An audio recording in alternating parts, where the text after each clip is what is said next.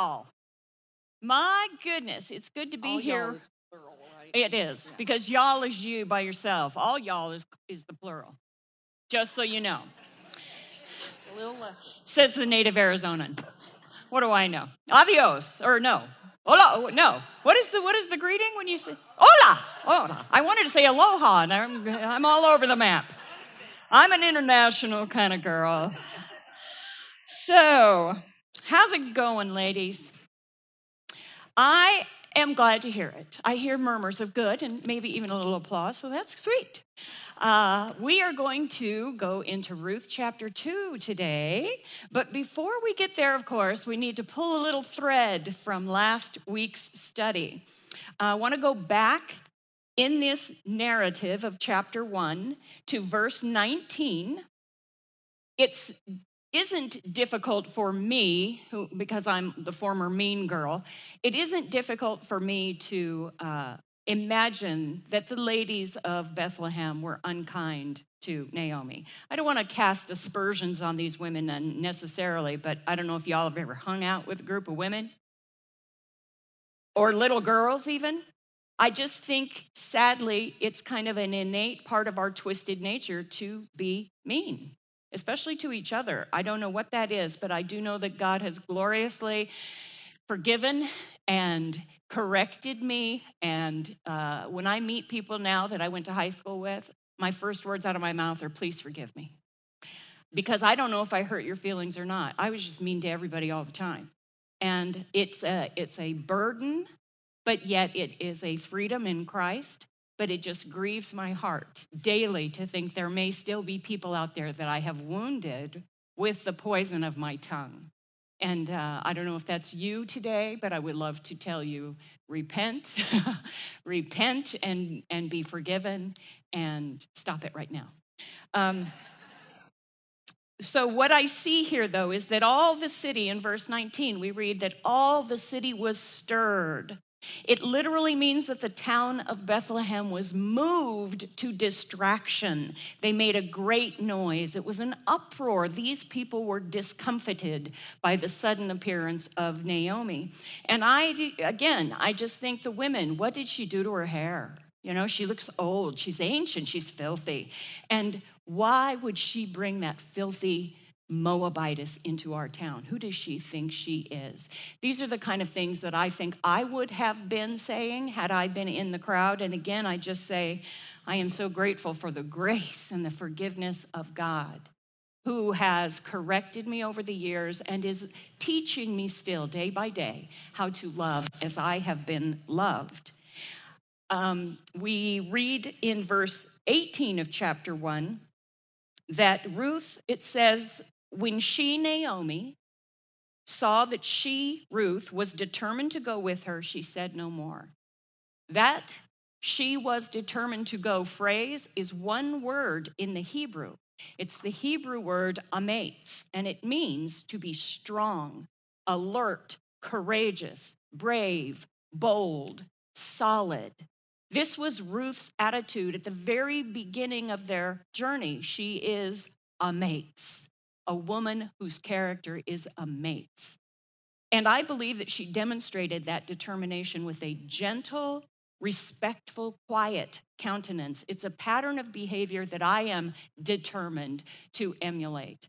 It's an ongoing process, but I want to be that kind of character who is strong and bold and brave for the cause of Christ, and to be alert to the voice of my father when he speaks to me.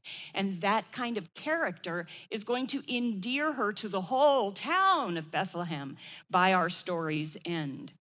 Now, enter the hero. Chapter 2, verse 1.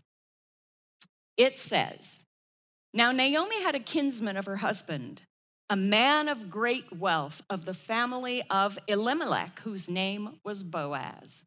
What's interesting to me about just the storytelling quality of this is that this is just a glimpse of him, almost like if you were in a shooting uh, a script for a movie. You would just suddenly cut to this man walking down the dusty road. But that's all you get. Just this quick glimpse of him because now our attention is going to go immediately back to the ladies, Naomi and to Ruth. So we'll read to, through chapter three and then come back and make some comments. Starting again in verse 1. Now, Naomi had a kinsman of her husband, a man of great wealth of the family of Elimelech, whose name was Boaz. And Ruth the Moabitess said to Naomi, Please let me go to the field and glean among the ears of grain after one in whose sight I may find favor. And she said to her, Go, my daughter. So she departed and went and gleaned in the field after the reapers, and she happened to come to the portion of the field belonging to Boaz, who was of the family of Elimelech. We are going to see that the law of the levirate marriage is going to begin to come into play. But we're also introduced here to another Hebrew practice. It's called the law of gleaning. For your notes, it's in Leviticus chapter 19, verses 9 and 10. Also in Leviticus chapter 23, verse 22. And in Deuteronomy 24, 18 through 22. In the Gospels, we read that the Lord and his disciples took advantage of the law of gleaning. They were walking through the grain fields one day and they began to pluck off the heads of grain. And when you do that, the wheat and the chaff are all together. So you have to rub the grains, the grain between your fingers, and then the chaff is loose, and, and then you just eat the grain.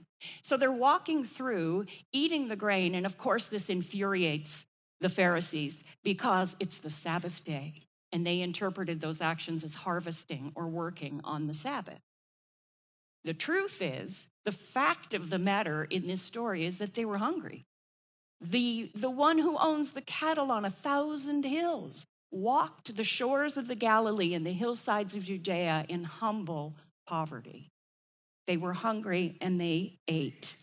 Now, this is how the law of gleaning worked in his infinite wisdom, the Lord provided food for the poor in the land of Israel. If anyone lacks, there is a remedy as long as that individual, he or she, is willing to work. During harvest time, the landowner was required to make allowances for the poor, the widow, the orphan, the sojourner in the land. And what he would do is uh, have his harvesters go through his vineyard or uh, field, whatever the produce was that you were growing, an orchard, a vineyard, the crop of grain, whatever it was, they could only go through one time, the harvesters. Whatever was left behind was for the poor. If they happened to drop anything on the ground while they were working and gleaning, it was left on the ground for the poor. They also were not permitted to harvest the corners of a field. Anything in the corner, that was also left for the poor. And all of these were intended to be a constant reminder to the Hebrews that they were once foreigners in Egypt and they sojourned through the wilderness wandering. And it was to remind them to be kinder than they had been treated themselves when they were in the situation of being the foreigner and the traveler in the land.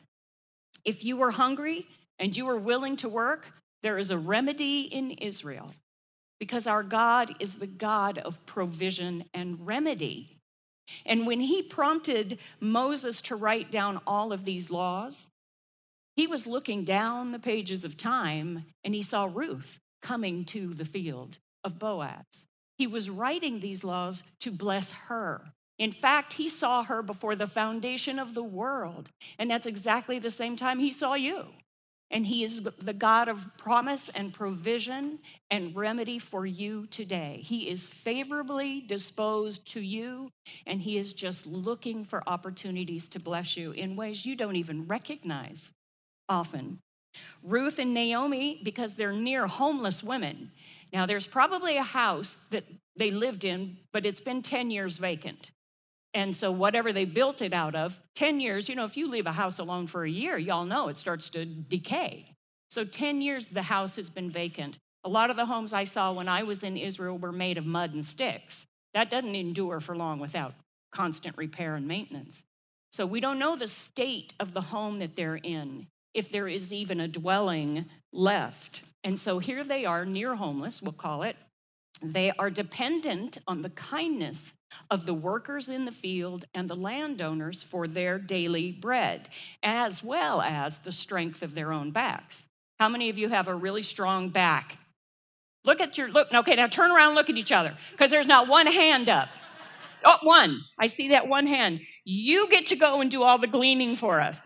Because I'll tell you what, I spilled, I grind my own wheat a, in a machine that I have. And the other day I had my three year old granddaughter helping me pour the wheat berries into the hopper thing.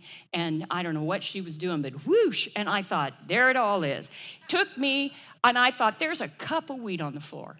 And it's not cheap. So I'm picking every blessed grain up.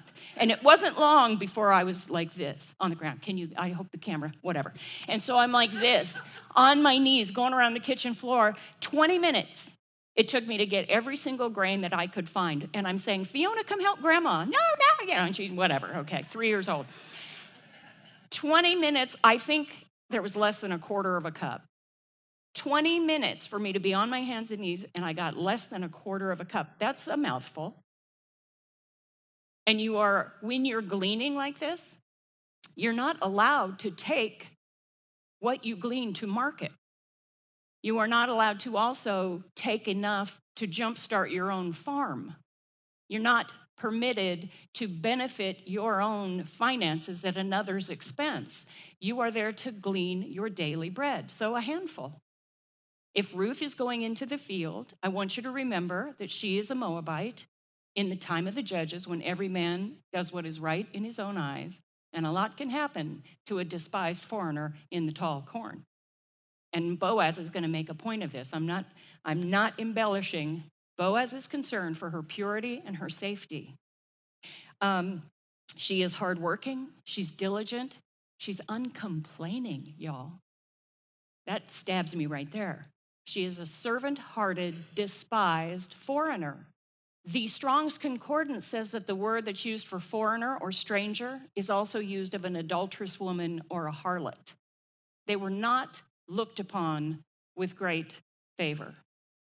Uh, one of the rabbis, though, that I was reading, he wrote in the early 1800s, roughly, he says, How righteous is Ruth, the daughter of the king of Moab, now, I don't know which king that might be or what the source for that was. You can ask Ruth when you get to heaven Are you really royalty?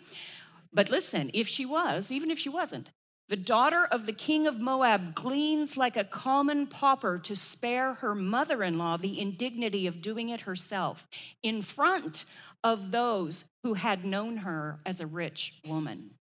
So out she goes into the field, and you can only imagine what kind of a reception a Moabitess would have received in Israel in that remote time. I mean, in the remote field in that time. But God, always insert the but God exclamation mark in these situations.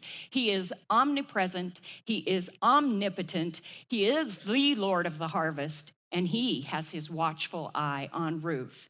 Both the apostles John and Paul remind us of the power and the all knowing aspect of God's character. They call him our only sovereign, King of kings and Lord of lords.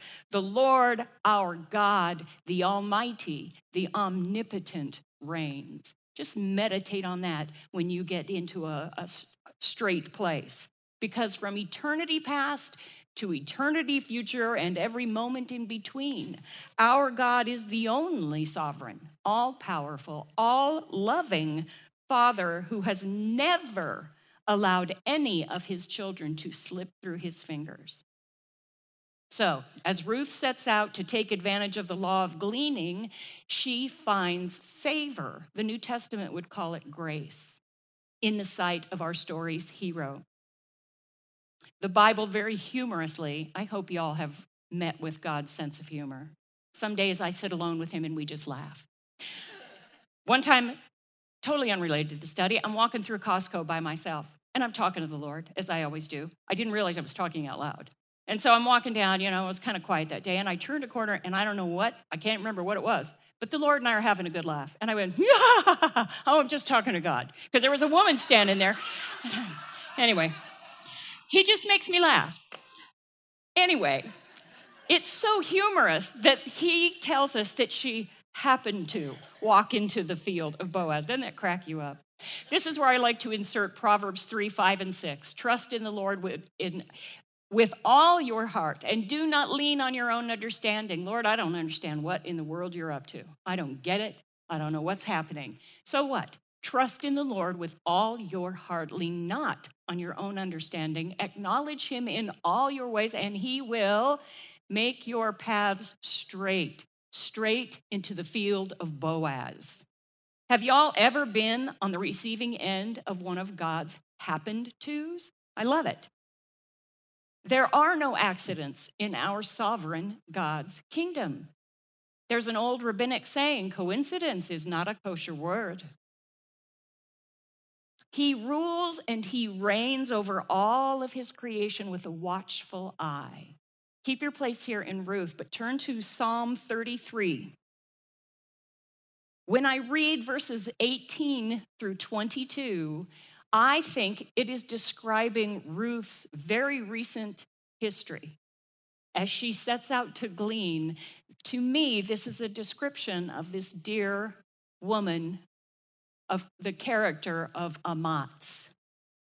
Psalm 33, verses 18 through 22. Behold, the eye of the Lord is on those who fear him, on those who hope for his loving kindness, to deliver their soul from death and to keep them alive in famine.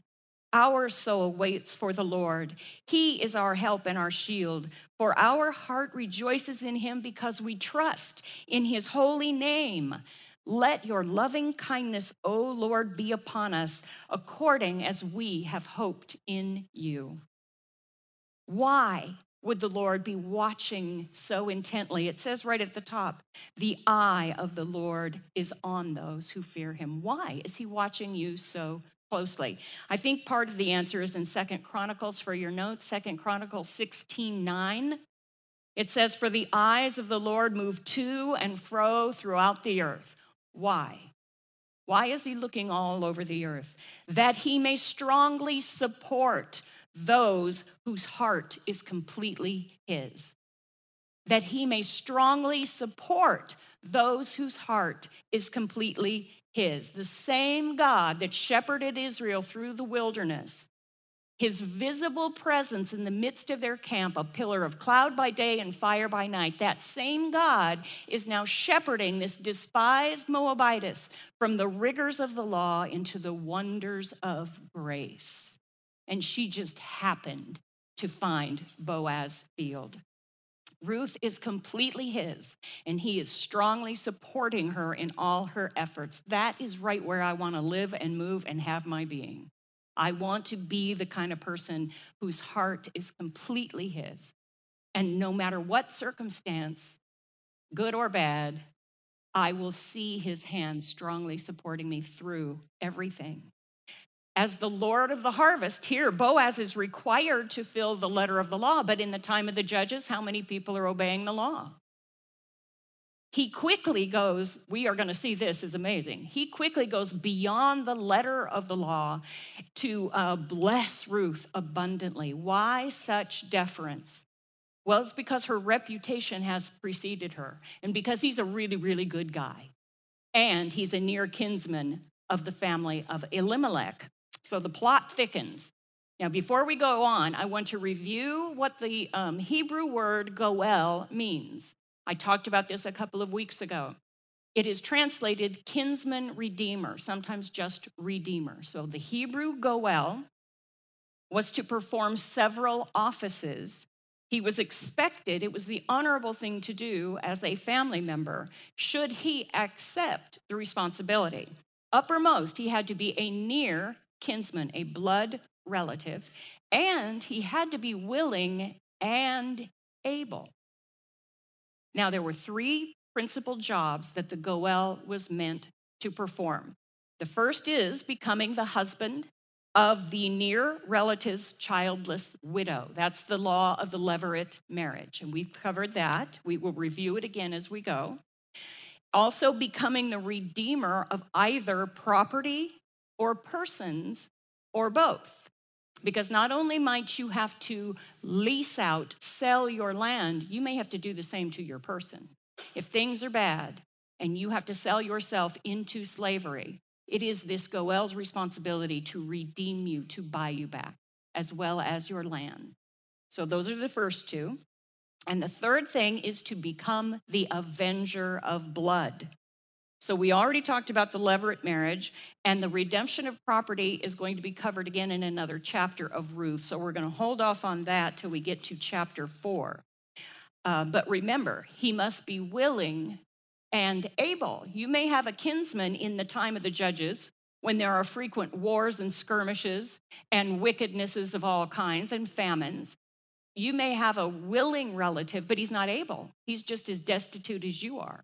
So you must have both things come together. If you had a relative in this time with deep pockets, it would be almost miraculous. But the last office of the Goel, we are going to talk about at the very last day of our Ruth study, but I want you just to have a fuzzy idea of what it is right now. Ruth's Goel will not be required to perform the Avenger of Blood office, but he had to still be willing and have the ability to perform it if it became necessary. The role of the Avenger of Blood is a sacred duty. It's covered for your notes in Numbers 35 and Deuteronomy 19 and Joshua 20. And in chapter 21, you read of the cities of refuge, which is part of the Avenger of Blood story. So, what this law requires is that the near relative revenge the murder of a family member.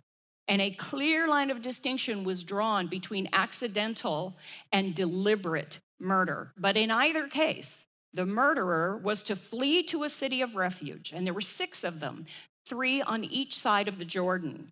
The murderer was to plead his case to the city elders, and two witnesses were, were required. If they determine that the murder was accidental, the accused is permitted to live within the city of refuge forever. But now, if you are guilty of committing murder, you, you just do not pass go, you do not collect $200, you go.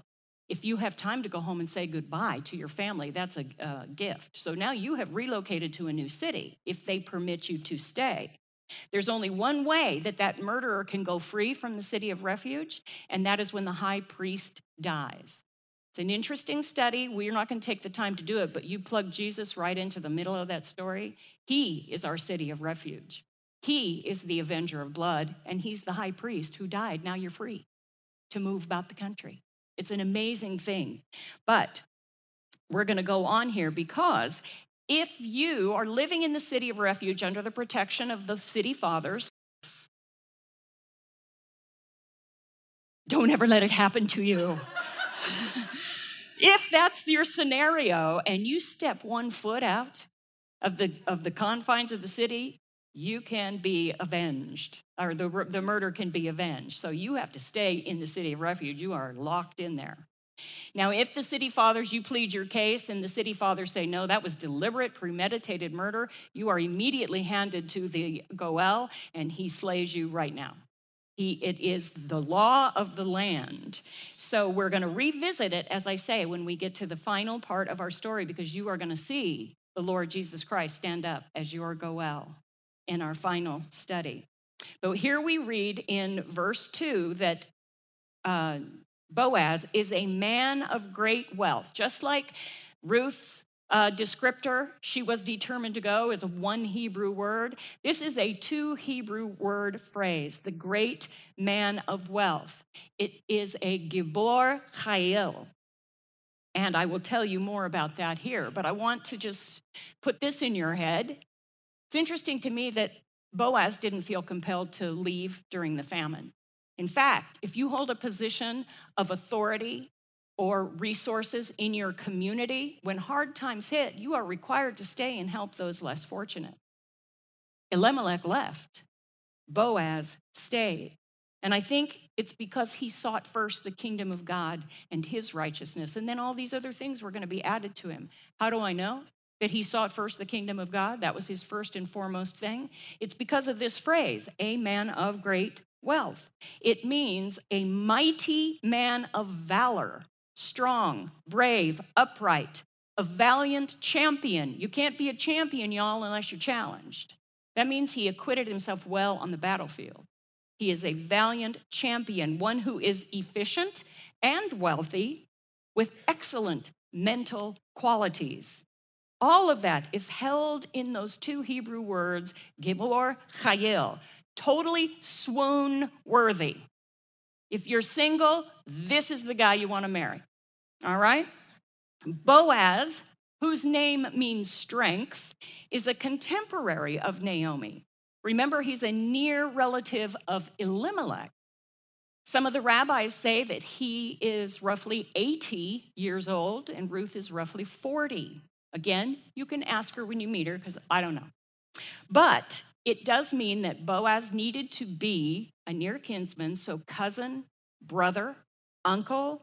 We don't know exactly what the relation is, but we have to remember that in the times that these people live, the male population is greatly diminished due to all the wars that are being fought in the time of the judges. I have no doubt that if called upon to do so, Boaz was on the front lines of battle and that he acquitted himself with honor and distinction, a mighty man of wealth, all that that implies. He is uh, listed in a genealogy in First Chronicles that says he is a descendant of Hezron, he is probably the, one of the chiefs of the Hezronite clan in Bethlehem. And it's into his field that Ruth happens to find herself. He is admired and respected by the locals because he, we know it, because he greets them with a blessing and they return it. Isn't that a sweet thing? Labor relations are excellent. Every employee would love to be greeted by their employer. God bless you. Hey, the Lord bless you too. Wouldn't that be a beautiful way to start your day?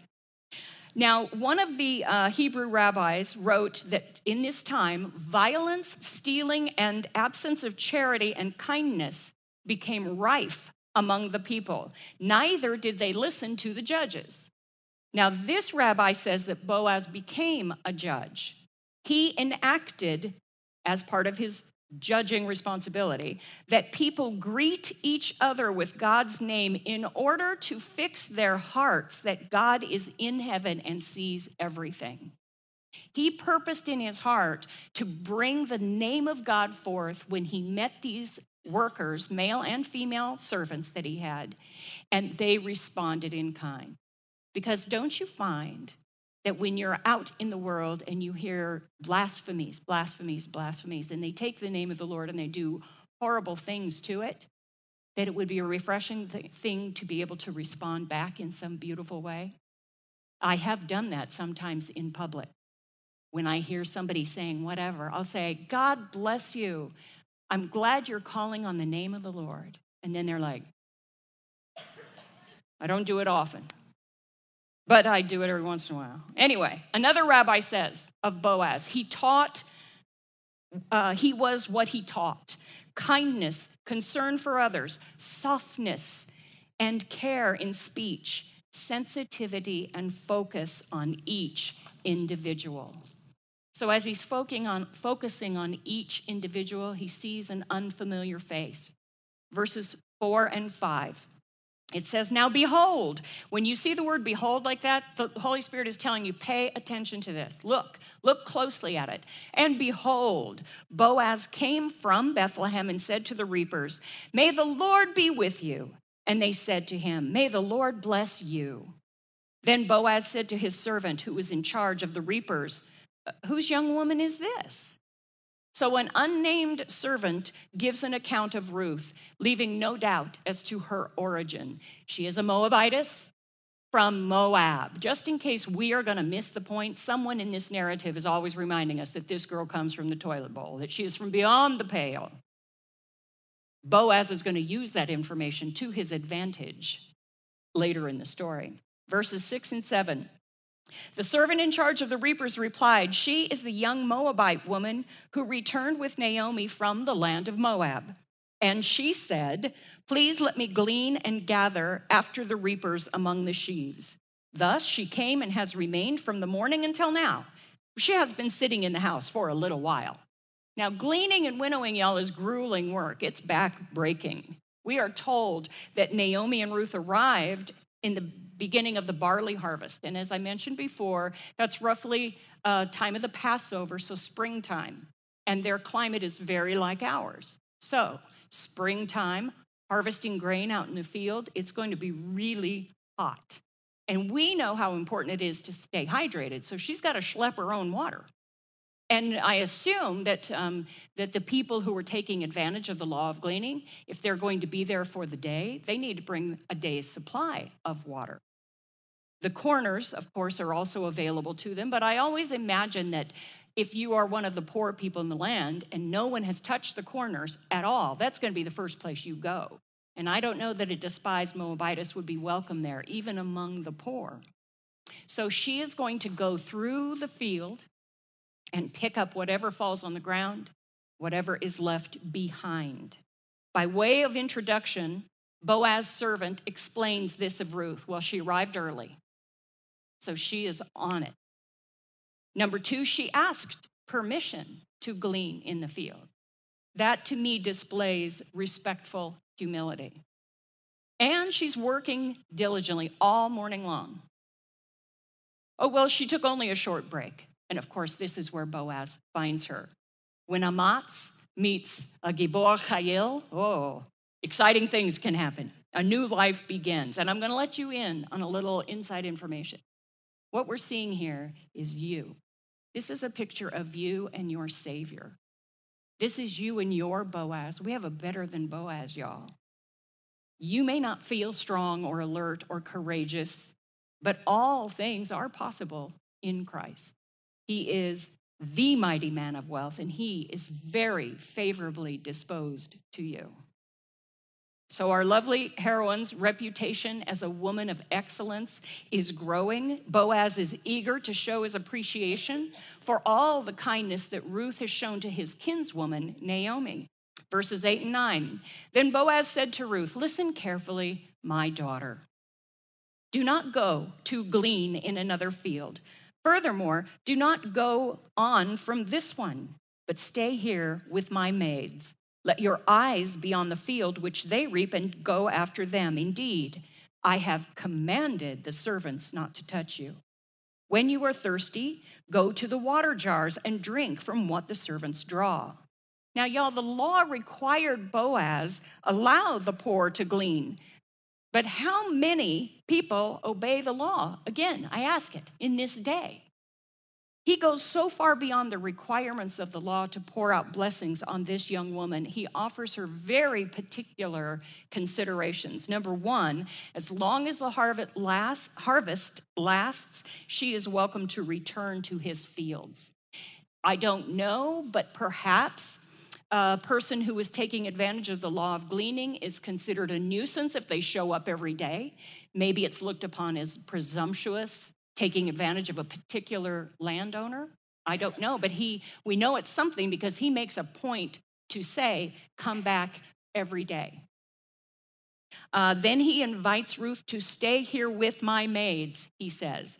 Being a mighty man of wealth, he's got a considerable staff, both male and female, and he is wise enough to know that they are going to best serve and be served if there's no fraternizing with the opposite sex. You need to hold on to that thought. It will come back when Ruth goes home now and explains everything to Naomi. Boaz gives Ruth his permission to follow closely after his female servants. Um, I don't know, again, maybe the poor were uh, required to wait outside the field until the harvesters had made that first pass. So if they're standing out there just waiting for their turn to go, what he's trying to do is protect her from unwanted attention that might be lingering on the borders of the field, waiting to get in there.